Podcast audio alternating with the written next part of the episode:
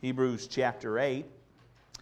A couple of things, again, I know it's been mentioned in our announcements uh, already that um, uh, our missions week starts. Again, if you're not actively participating physically in the flesh here, I trust that you are actively participating at home, interceding uh, for us in prayer. Uh, Community Baptist, this is honestly, for me, in my eight years of being here at Community, I think this is one of the greatest opportunities that we've had collectively as a church throughout the community. I mean, we have a lot of opportunities set before us, and we don't need to enter into this lightly. And so we need prayer warriors, those watching at home. Um, please intercede for Community Baptist Church, those who will be going out doing the frontline ministries. That is a vital part of what we're doing. So, uh, all of us, uh, each night as you pillow your head in the mornings when you wake up throughout the day, please take time to pray for one another and for those opportunities for open doors. Uh, again, our camps are at capacity. Praise the Lord. We've, um, we're, uh, we, we set a limit of 30. We felt like with the amount of workers we might have, 30 would be about all we could handle. And um, our basketball camp, I think, is probably like 35. We kind of, you know, went over a little bit, but uh, uh, our volleyball camp is nearing that number. Uh, our soccer camp is nearing that number. So we're basically at capacity uh, in our camps. And this is wonderful. Um, again, folks throughout the community have been calling and, and wanting to know about these ministries. Um, that's just one aspect of what we're doing. Um, if, if you are a widow watching at home or uh, here with us today, or widower, and need some work around your house, uh, please let me know before you get out of here today because we have a couple of days assigned that we want to come out to your place and do a little bit to help you. Um, we also will be doing work here in the trailer park next door, helping to clean it up and do some yard work. Uh, on that day, we'll probably put out either a phone tree or an email, be checking that. Um, for some of you other men, maybe in the afternoon, you get off work a little early, you can come out with a weed eater, um, lawnmower, whatever, and help us do some of that uh, in, in, regards to some of those work projects. Uh, again, lots of things that will be happening throughout the week and we desperately ask that you either participate or pray for. Again, right after service, don't rush off. We'll take just a few minutes. If you're participating, you want to participate, even if you didn't sign up, but you think, hey, I, I think I might can come a day. Meet us up front here, and we want to give you some information and just sort of get, this, get everybody on the same page and up to speed.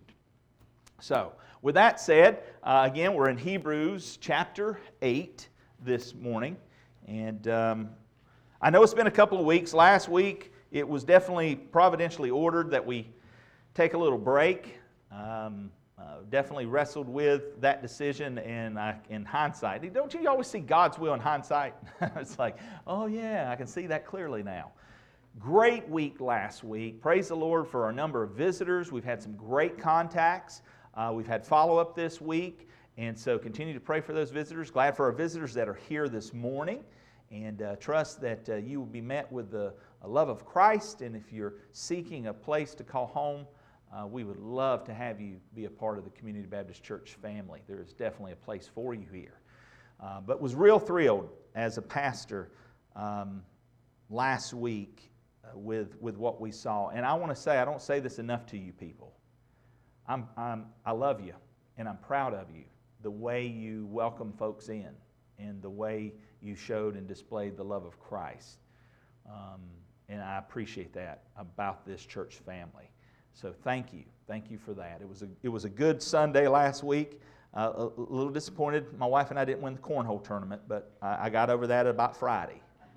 Um, but congratulations. It was Team Autopilot, which was one of our visitors, uh, the young man by the name of Kyle. He is a pilot, and he teamed up, of course, a pilot has an eye for these things, I guess. He picked out the best cornhole player in our midst, Mr. Josh Quinn.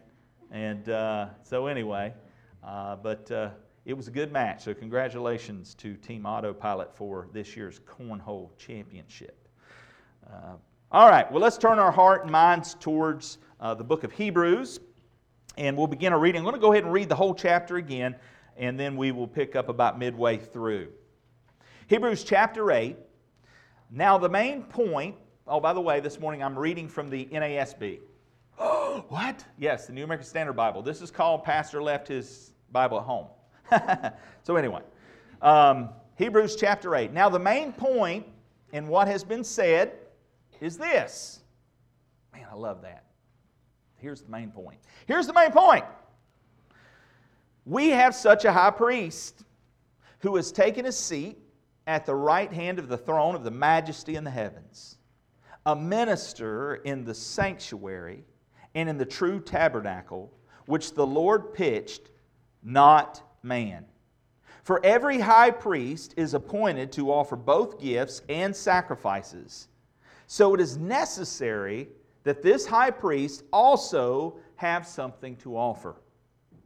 Now, if he were on earth, he would not be a priest at all, since there are those who offer the gifts according to the law, who serve a copy and a shadow of the heavenly things just as Moses was warned by God when he was about to erect the tabernacle for, quote, See, he says, that you make all things according to the pattern which was shown you on the mountain.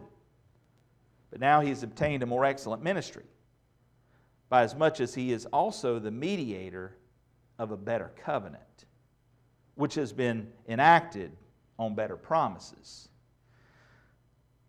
For if that first covenant had been faultless, there would have been no occasion sought for a second. For finding fault with them, he says, Behold, days are coming, says the Lord, when I will effect a new covenant with the house of Israel and with the house of Judah.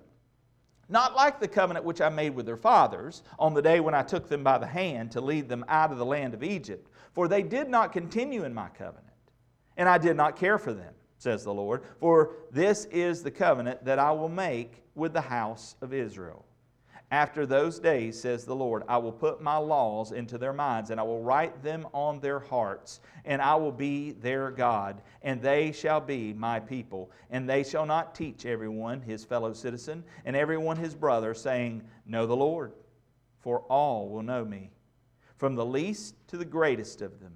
For I will be merciful to their iniquities, and I will remember their sins no more. When he said a new covenant, he has made the first obsolete. But whatever is becoming obsolete and growing old is ready to disappear. Father, I pray for clarity of thought. I ask that the Holy Spirit would use me today to be a vessel for your honor. Lord, you teach us today no doubt a difficult subject. I pray that there'd be no confusion, but there would be clarity, that you'll give us understanding as we wrestle with the deep truths of Scripture. Lord, may you draw us near as a result of this study. May our hearts be turned to you to seek you more diligently.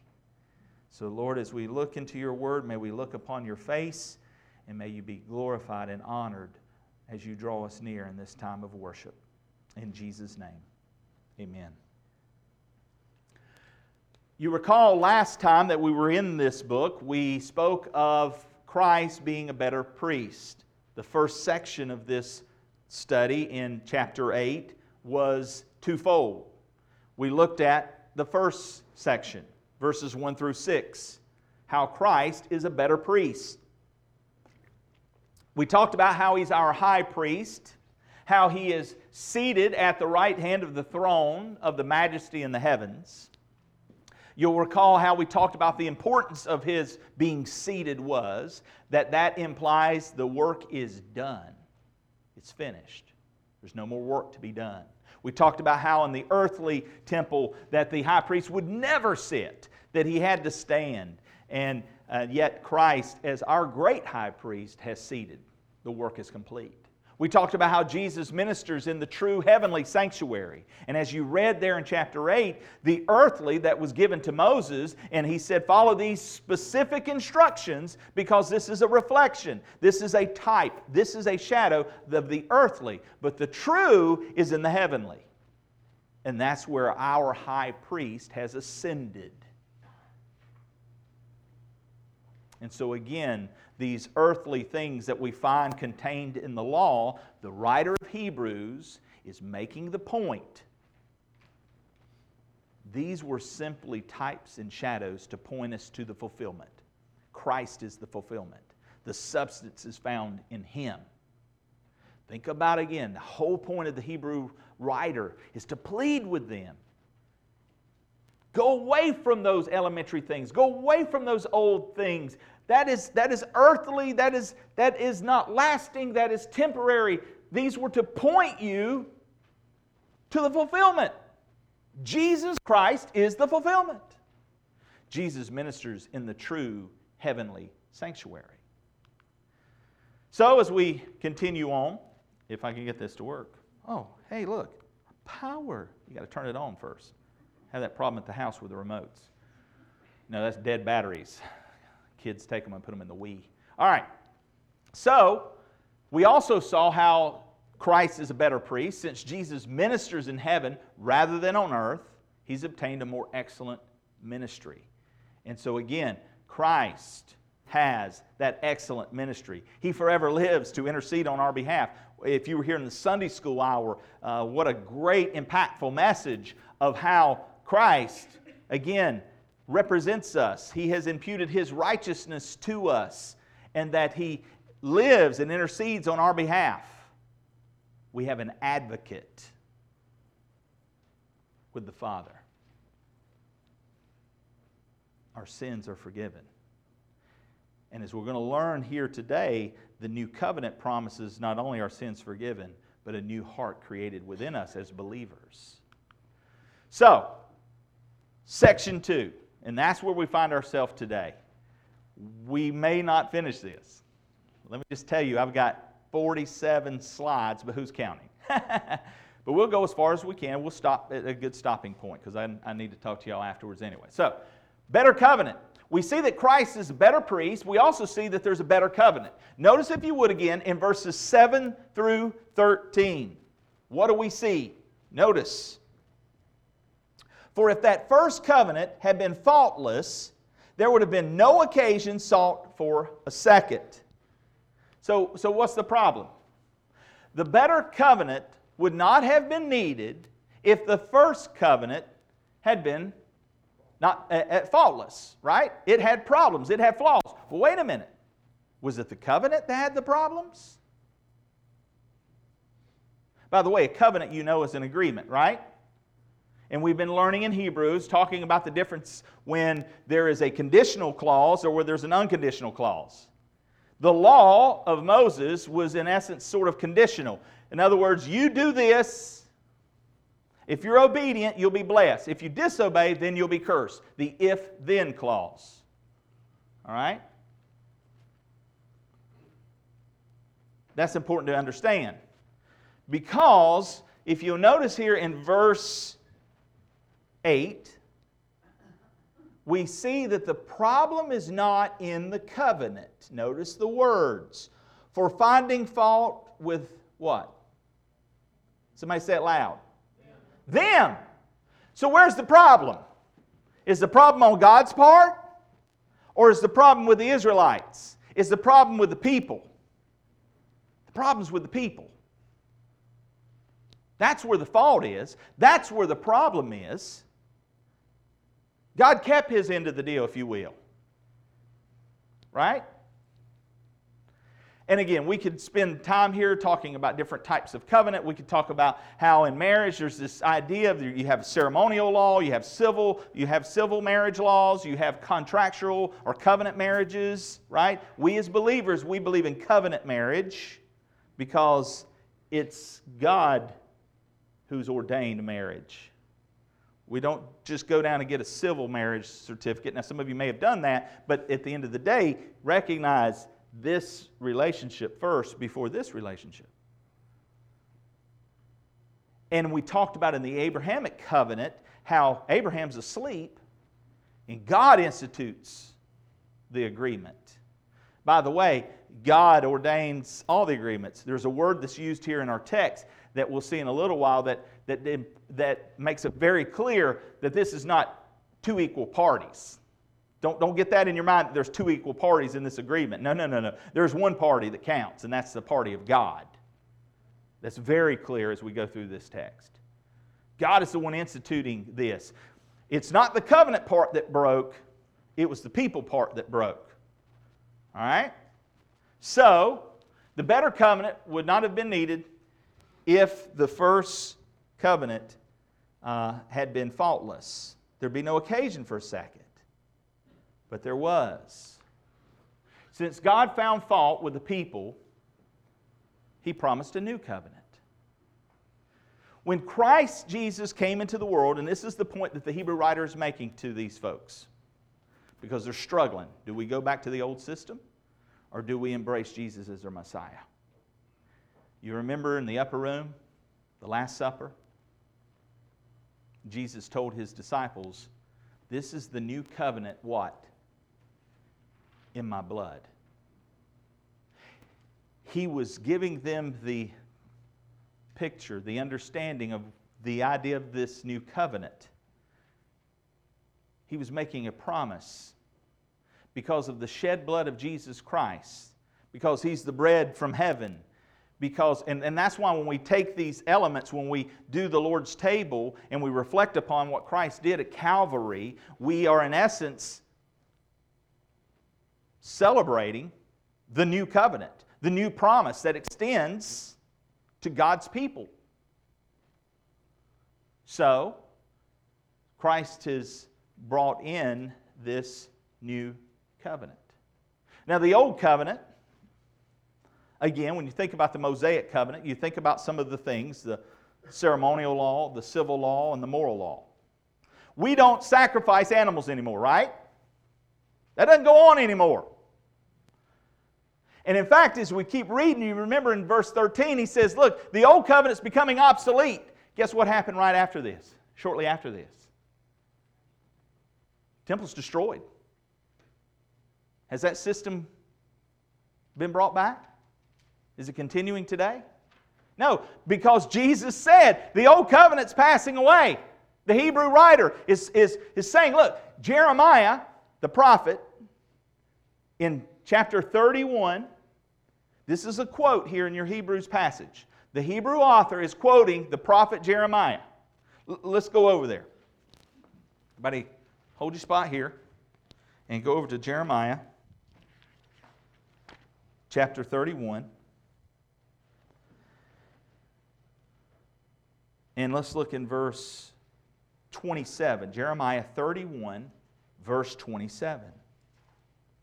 Behold, days are coming, declares the Lord, when I will sow the house of Israel and the house of Judah with the seed of man and with the seed of beasts as I have watched over them to pluck up, to break down, to overthrow, to destroy, and to bring disaster. So I will watch over them to build and to plant, declares the Lord. In those days they will not say again, The fathers have eaten sour grapes, and the children's teeth are set on edge. But everyone will die for his own iniquity. Each man who eats sour grapes, his teeth will be set on edge. Now notice verse 31.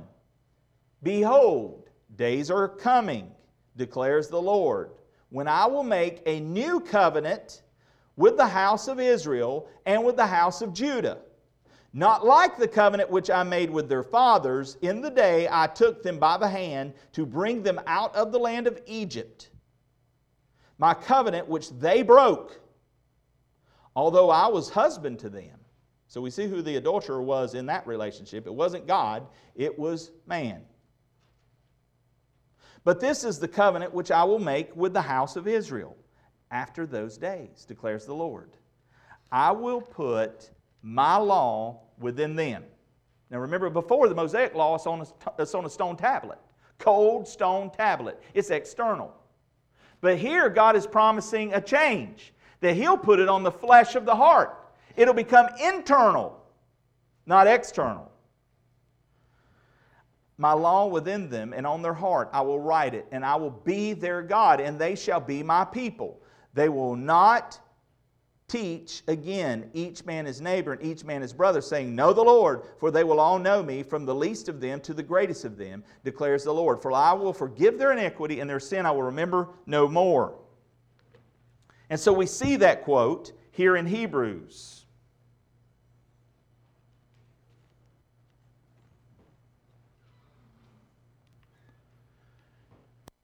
From the time that God promised a new covenant, the old became obsolete and was about to disappear.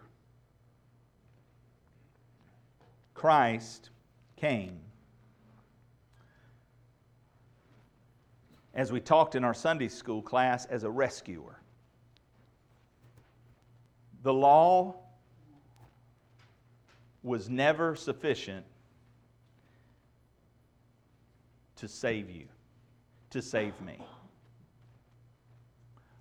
because we're not perfect. We could never achieve that standard of perfection. But Jesus Christ was. And a lot of people, this is where they kind of theologically start to get off track. Because some people want to say, well, see, the he says that the old's obsolete, it's, it's thrown out, it's no good anymore, you, you know, and, and therefore the law is forever gone. Yes, no, is my answer.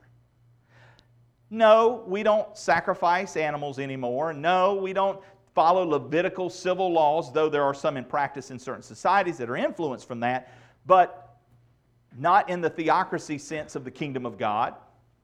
We don't do these special ceremonial washings and et cetera, et cetera. The Hebrews writers argued this already in earlier chapters.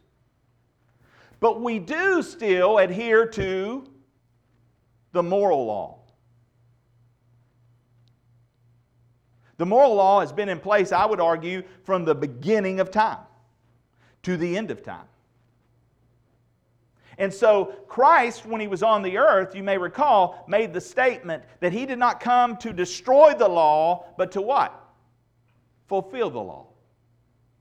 See, Jesus Christ was the only one who could fulfill the law, and he did. And because of that, and because of who He is, and because He is our great high priest, He can offer us a new contract, a new covenant that's paid for in His blood, and therefore it covers it all. He has that right. And so I think it's important as we wrestle through certain theological things that we understand who it is that's offering the new covenant. Now, For the faint at heart, you may want to take a nap. I'm just kidding. Well, some of you already have. Um, we're going to compare some covenant theology and dispensational theology. And I know some of you are saying, huh? Let me put it this way it's like putting on a set of glasses. We went to the eye doctor this week. Whew, man, they will rob you blind. it's a little eye joke. Anyway. No, we, we actually did good. We we bought our stuff at Walmart. But anyway, you put on a set of lenses, you see things a certain way, right? Can I just tell you, both of these theologies are a set of glasses. I'm going to try my best to present this in as unbiased a way as possible. Okay? With that said, we all have presuppositions. We all come to the party with our own set of glasses, right? And that influences how you see things. But I believe, as honest Bible students, and we should desire to be honest Bible students, that sometimes we find ourselves in some tension and quandary. And newsflash, it's okay. We don't need to figure it out. Now, that doesn't mean we just brush it off. No, no, no, no, no, no. We must study to show ourselves approved. So don't be afraid of the tough stuff. But with that said, we are now moving from the shallow end of the pool into the deep end. I hope we have our life vest. So let's talk a little bit about this subject because this subject, like it or not, is front and center in Hebrews chapter 8 because of the new covenant.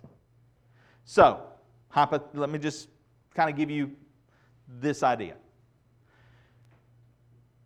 Was the old covenant just to Israel, the people, the nation of Israel? Okay? The Mosaic law, the, those things in the, in the times gone by, those surrounding nations, right? Yes, Gentiles could become a part of that, but it was predominantly the chosen people of the Old Testament was the nation of Israel. Who are the chosen people in the New Testament? Typically, you will hear the chosen people of the New Testament is the church. So the question is did God finish his business with Israel and now he's dealing with the church and the church only, the Gentiles? Some will say, yeah, Israel's done. Some will say, no. Some will say, they're one and the same. Believing Israel and believing Gentiles are one, the chosen of God, the elect, from the Old Testament through the New Testament. Israel lost, Gentiles lost. There's only one group of people. Always has been, always will be. This is where covenant theology comes into play. Dispensationalism, dispensational theology, we'll talk about this, basically has, uh, there's, you can, I mean, you can go down all kinds of chutes. There's those that argue four, those that argue eight, but predominantly seven dispensations of time where God dealt in certain administrations with certain people, certain ways. And, and we're going to look at that. But they would say the church and Israel are separate. God's dealing now with the church, but he will once again deal with Israel. So, with that said, here we go. Covenant theology centers on one overall covenant known as the covenant of grace. So just imagine, if you will, picture, if you will, for me. I should probably use, well, anyway, I won't. Let's, let's picture, if you would, the beginning of time and the end of time. So if we go to the beginning of time and we step out into eternity past, covenant of grace begins. And it goes all the way over, overarching everything. Covenant of grace. Some have called this section prior to the beginning of time covenant of redemption. The covenant of redemption. A covenant's agreement. It's this agreement. And so the Godhead made this agreement before the beginning of time. This idea of salvation, the whole plan, the whole works and caboodle in time, eternity past. Does the Bible teach that? Sure, it does. Predestination, election, the Bible teaches this. We can't ignore this. So some have called it the covenant of redemption. You may hear that term used a lot more nowadays. This is defined by many as an eternal covenant among the members of the Godhead, including the following elements. So, here in the prior to the beginning of time, here's what was taking place. Remember, this we'll call this CR for short. That's the CR. CR is right there It's not Crown Royal. It's not, no, no, that's not what it is. That out of your head. And it's not RC Cola if you're dyslexic. Number one, the Father chose a people to be his own.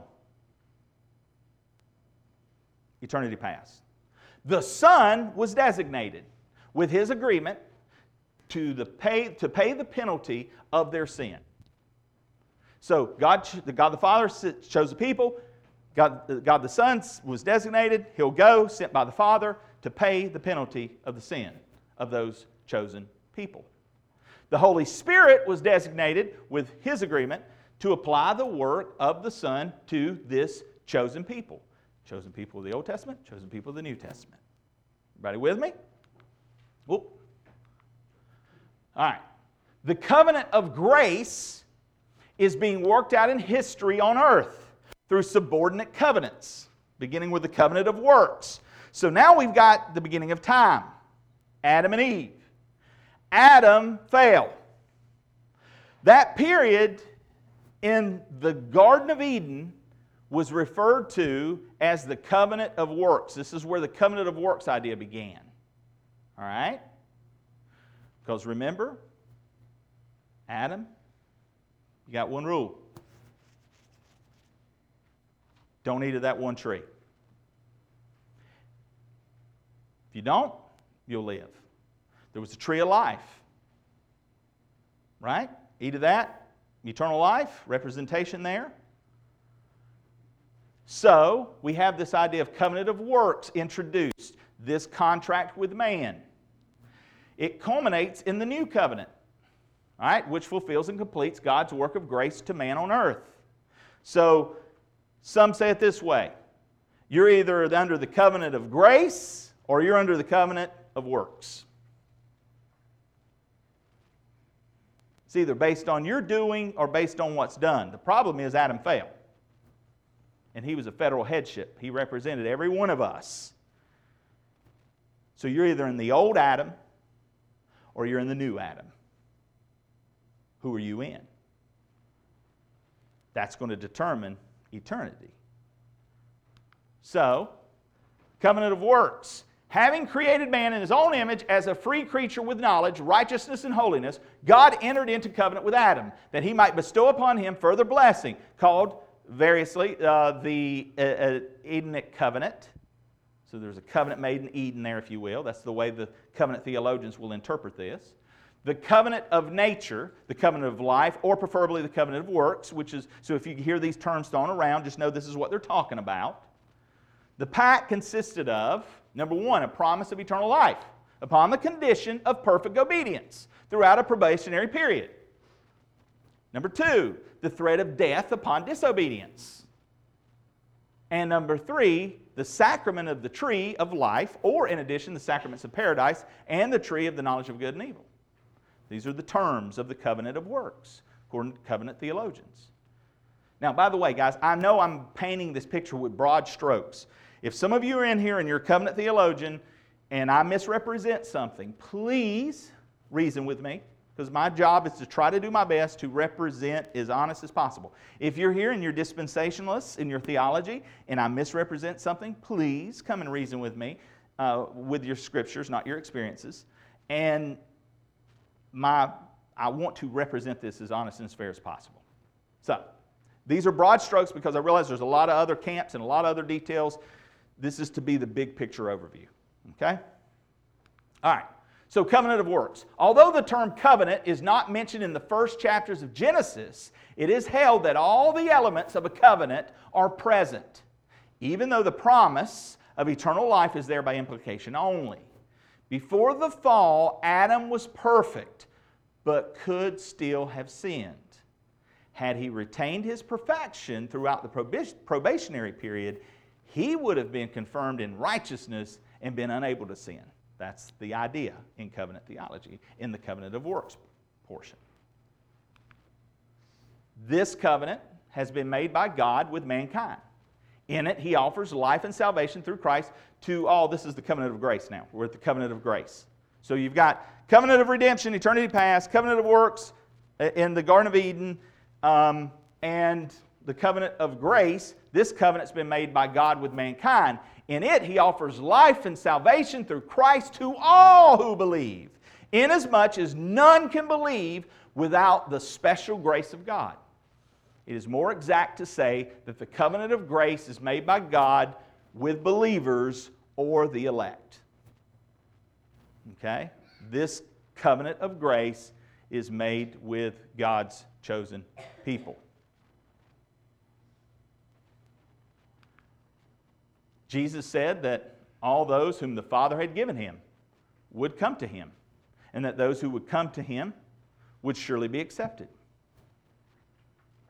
So, this is one of the scriptures they'll argue that in eternity past, the covenant of redemption was being laid out, and that God's chosen people, Old Testament, New Testament, that God would give them the grace so that they could be saved through the same means, through Christ at the cross, who split time in half, if you will, and that all those whom the Father has given, they would come and they'd be accepted.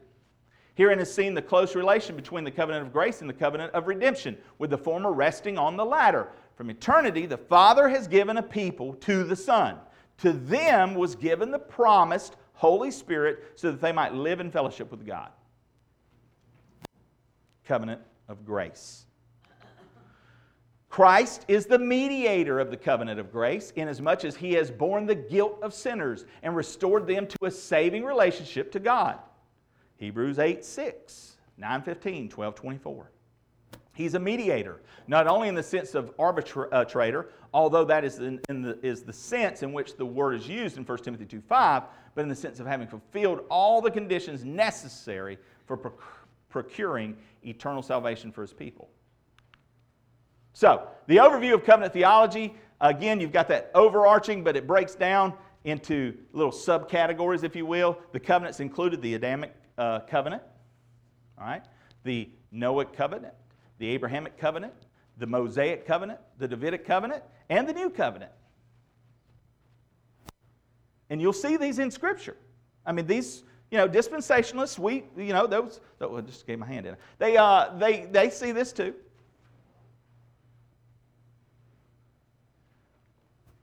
But a little different. How you read your Bible. All right. Let me go back. Ah. Covenant theology does not see each covenant as separate and distinct. That's important to understand. Whereas to dispensationalists may. Covenant theology does not see each covenant as separate and distinct. Instead, each covenant builds on the previous ones, including aspects of the previous ones, including aspects of the previous covenants and culminating in the new covenant. And so they would say all of these Abrahamic, Davidic, all these other covenants that you see in the Old Testament culminate in the new covenant because Christ fulfills it all.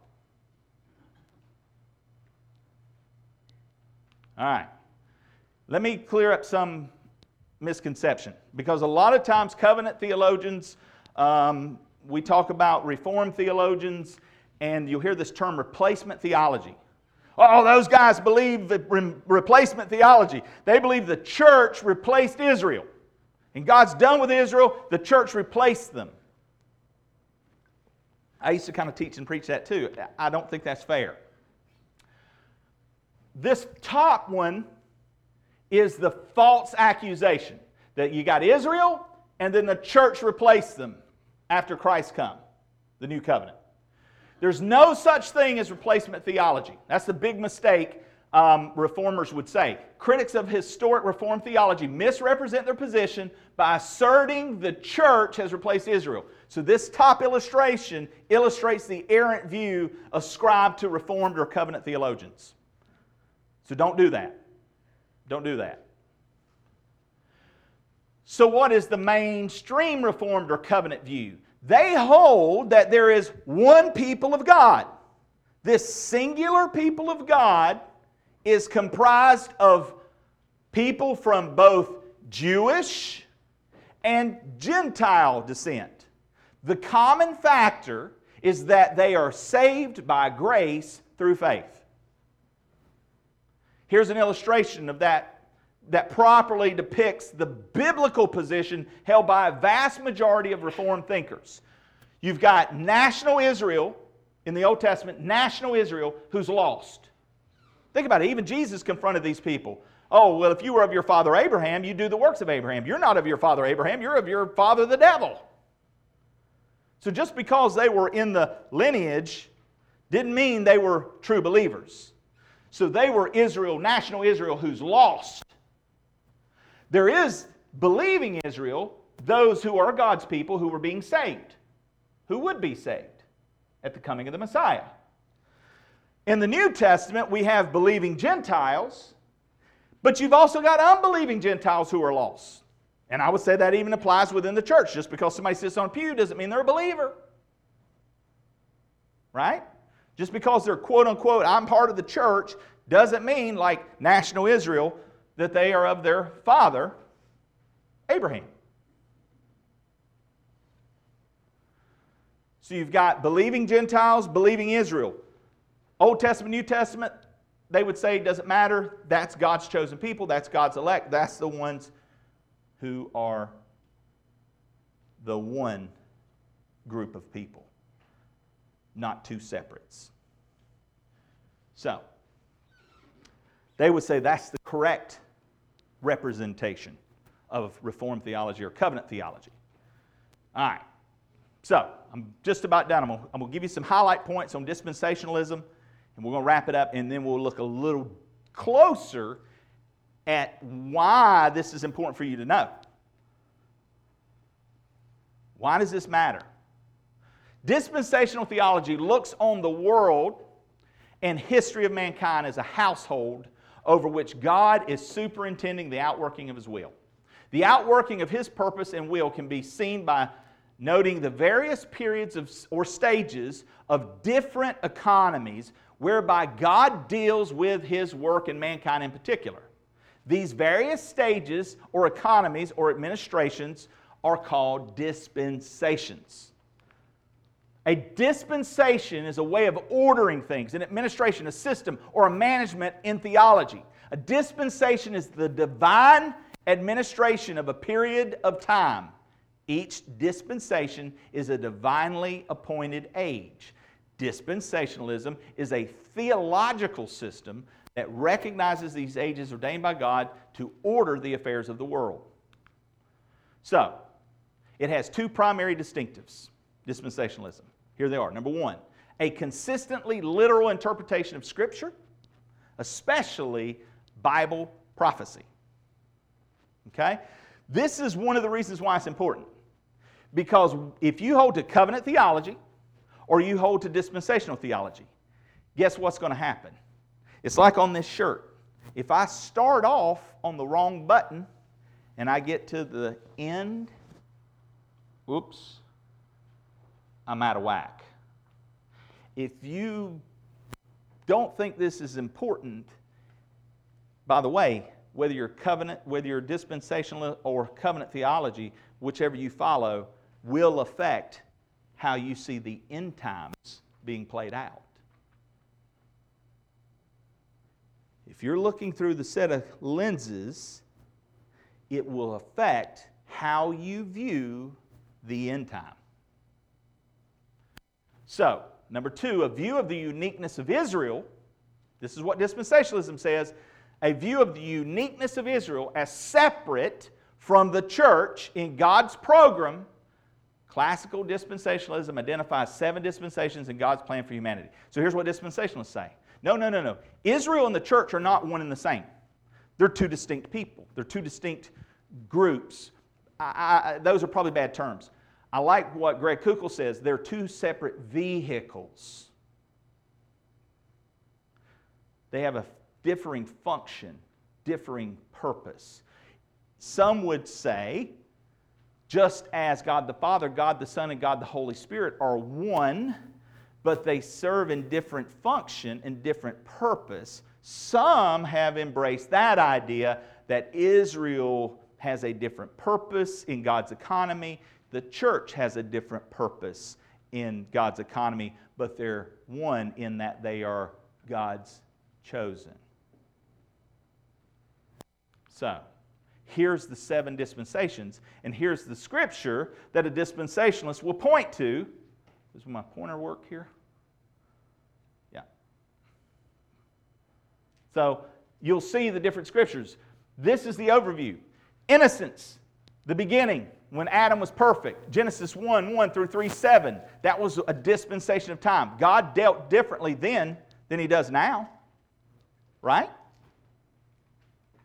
You, you don't have some tree out here you can eat and give you eternal life, right?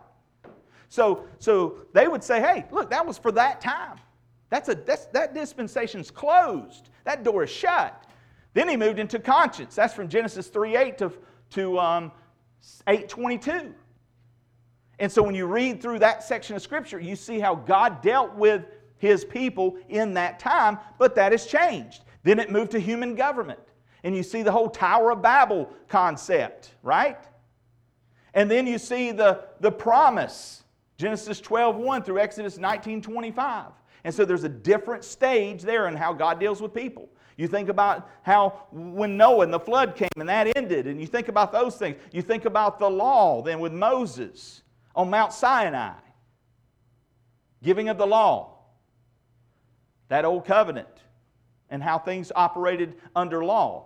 Now you come to a time of grace. The dispensationalist says the church age, the times of the Gentiles. You are living under grace. You're not under law, you're not under promise, you're not under human government, you're not under conscience, you're not under innocence. You're living in the dispensation of grace.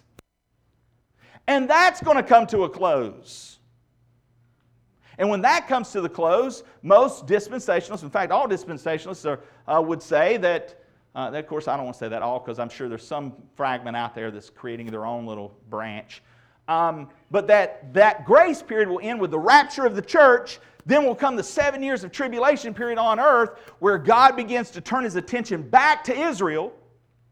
And that will bring re, re, national repentance to Israel, which will then bring you to the millennial kingdom where Christ will return with his church in the air and those dead in Christ will rise.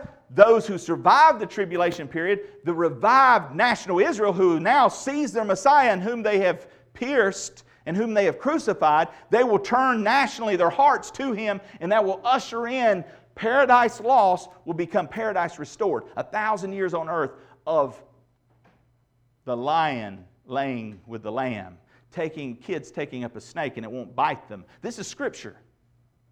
In other words, peace on earth again and national Israel will be the leader of the nations. And you and I will rule and reign with Christ on his throne. Remember, we talked about that. To those who, who overcome, he gets the right to sit with him on the throne. Some of you will be uh, ruler of LaGrange. You'll zip from here to there. Oh, got to go back to Israel. I'm there. They're doing good out there, Jesus.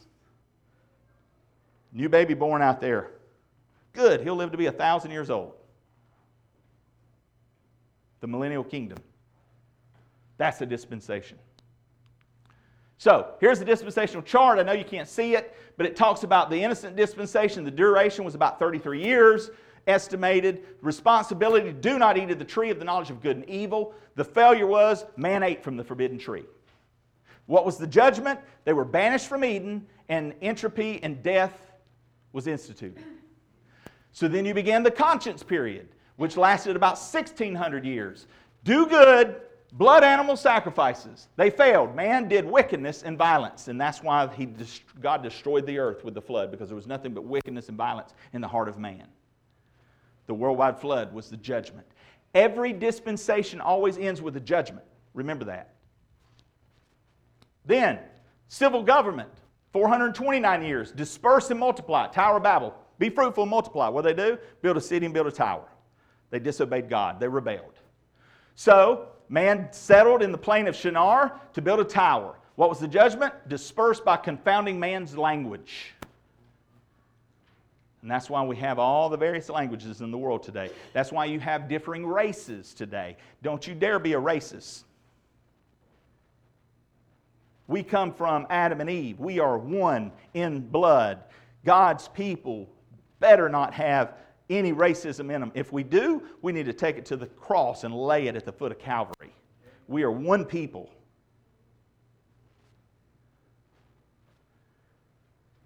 Promise. 430 years, dwell in Canaan. This dispensation zeroes in on the seed of Abraham, Isaac, and Jacob. The failure, they moved to Egypt. What was the judgment? Egyptian bondage. So then you've got the, the law, 1500 plus years, keep and do the law of Moses. Israel broke the law. The judgment, Christ crucified, worldwide dispersion of Israel. That was the judgment. The temple's destroyed. When the writer of Hebrews is writing this, they are still practicing the system.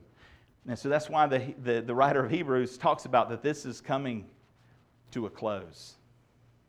And sure enough, shortly thereafter, destroyed. Israel fell. Jerusalem fell, 70 AD. So then you got grace, that's about 2,000 years plus right now. Preach salvation through repentance and faith in Jesus Christ. That is the church's responsibility. What's the failure?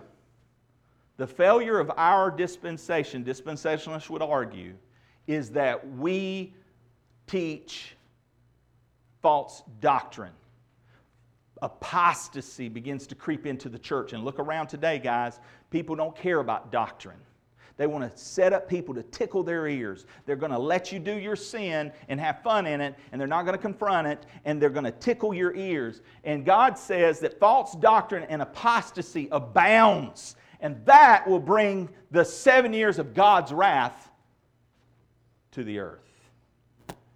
Now, the true church, according to dispensationalists, will be taken out but the judgment, seven years of God's wrath. Then you have the kingdom, a thousand years reign. The responsibility is trust and obey King Jesus.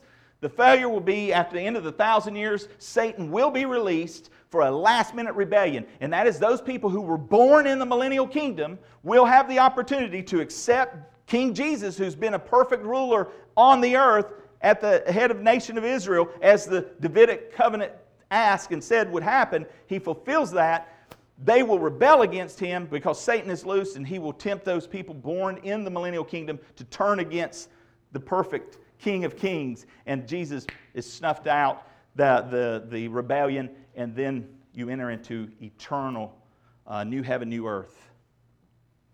Hell's cast into the lake of fire. Those whose names are written in that's where you have the separating of the, the goats and the sheep and, and that final judgment. Satan and the lost of all ages are cast into the lake of fire. That is the final judgment. That's dispensationalism. Dispensationalists hold to a literal interpretation of the Bible as the best hermeneutic. The literal interpretation gives each word the meaning it would commonly have in everyday usage. Allowances are made for symbols, figures of speech, and types, of course. It is understood that even symbols and figurative sayings have literal meanings behind them. So, for example, when the Bible speaks of a thousand years in Revelation 20, Dispensationalists interpret it as a literal period of a thousand years. The dispensation of the kingdom, since there is no compelling reason to interpret it otherwise. Covenant theologians sometimes will read symbolic language in certain aspects. Now, we do too when the text calls for it. And this is why I want to be fair on both sides of the aisle context, context, context but our lenses will help us in that interpretation. Hermeneutics is the science of studying Scripture, rightly dividing the word of truth. Well, I'm going to stop right here because we're going to get into why is literalism. No, let me read these two things and then we're done. There are at least two reasons why literalism is the best way to view Scripture. First, philosophically, the purpose of language itself requires that we interpret words literally. Language was given by God for the purpose of being able to communicate. Words are vessels of meaning. The second reason is biblical. Every prophecy about Jesus Christ in the Old Testament was fulfilled literally. Jesus' birth, ministry, death, and resurrection all occurred exactly as the Old Testament predicted. The prophecies were literal. There is no non literal fulfillment of messianic prophecies in the New Testament. This argues strongly for the literal method. If a literal interpretation is not used in studying the scriptures, there is no objective standard by which to understand the Bible. Each person would be able to interpret the Bible as he saw fit. Biblical interpretation would devolve into what does this passage say to me? You know, I don't care what the passage says to you, what you think it says to you. I want to know what the author said. What was his intent? Sadly, this is already the case in much of what is called Bible study today. So, we will end there. And then we will continue on. And what we'll do next is we'll begin a back and forth on certain subjects. How does covenant theology view the Israel? How does dispensationalism view Israel? How does covenant theology view the church? How does dispensationalism view the church? How does it view the end time? Both scenarios. How does, how do both scenarios view the millennial kingdom? Now, why is that important? You are entrusted with the truth of God's word. I am entrusted with the truth of God's word. Eternity's at stake. Men and women's souls around us are at stake. This is the very word that gives you and I life. why would we not desire to know the truth of it? I'll say this, and this is what I want to leave you with. Whether you're covenant theologian, reformed theologian, dispensationalism, the main and the plain is the same. We all believe that the death, burial, and resurrection of Jesus Christ is the gospel. It's the good news, how you and I are saved. That it's only through the person of Jesus Christ that we can be saved. That the grace of God is extended to the people through the person of Jesus Christ. There's no other way to heaven but by Him. We agree with that. Faith in Christ. Faith alone, Christ alone. Word of God alone. I mean, we, we in essence agree on these things, guys. So we shouldn't divide, and there's a division that happens too often in these areas. Whether you're looking at Calvinism, Arminianism, so many topics under Christianity divide us. Stay on the main and plain. Vigorously debate. Know which glasses you're going to wear. Believe what you believe, why you believe it, and know how to defend it. Because it's 1 Peter 3.15. Always be ready to give a reason for the hope that's within you. But do it with gentleness, meekness, respect, and be thankful that we're brothers and sisters in Christ Jesus because of the shed blood and because of the new covenant he offers us. Father, thank you. We will begin to, uh, Lord willing, unpack some more of then how does this apply in regards to the new covenant? How does this apply in the difference between Israel and the church? And so, Lord, give us wisdom as we go through this because it is important. I realize for a lot of folks today it may be in, uh, a little head heavy, a little fast, a little drink from the fire hose. But Lord, I pray, let us retain truth as we go through this. Help us to focus on that which is of importance. Not that this isn't, I mean, it, all is, because we have a responsibility. Um, we are ministers of the gospel. And we live in a day of great apostasy. Help us, Lord, to be light bearers of truth. Thank you for this time in your word. Thank you for those that are here today. Be with us as we meet and discuss tonight in our small group. May you receive glory and honor in Jesus' name. Amen.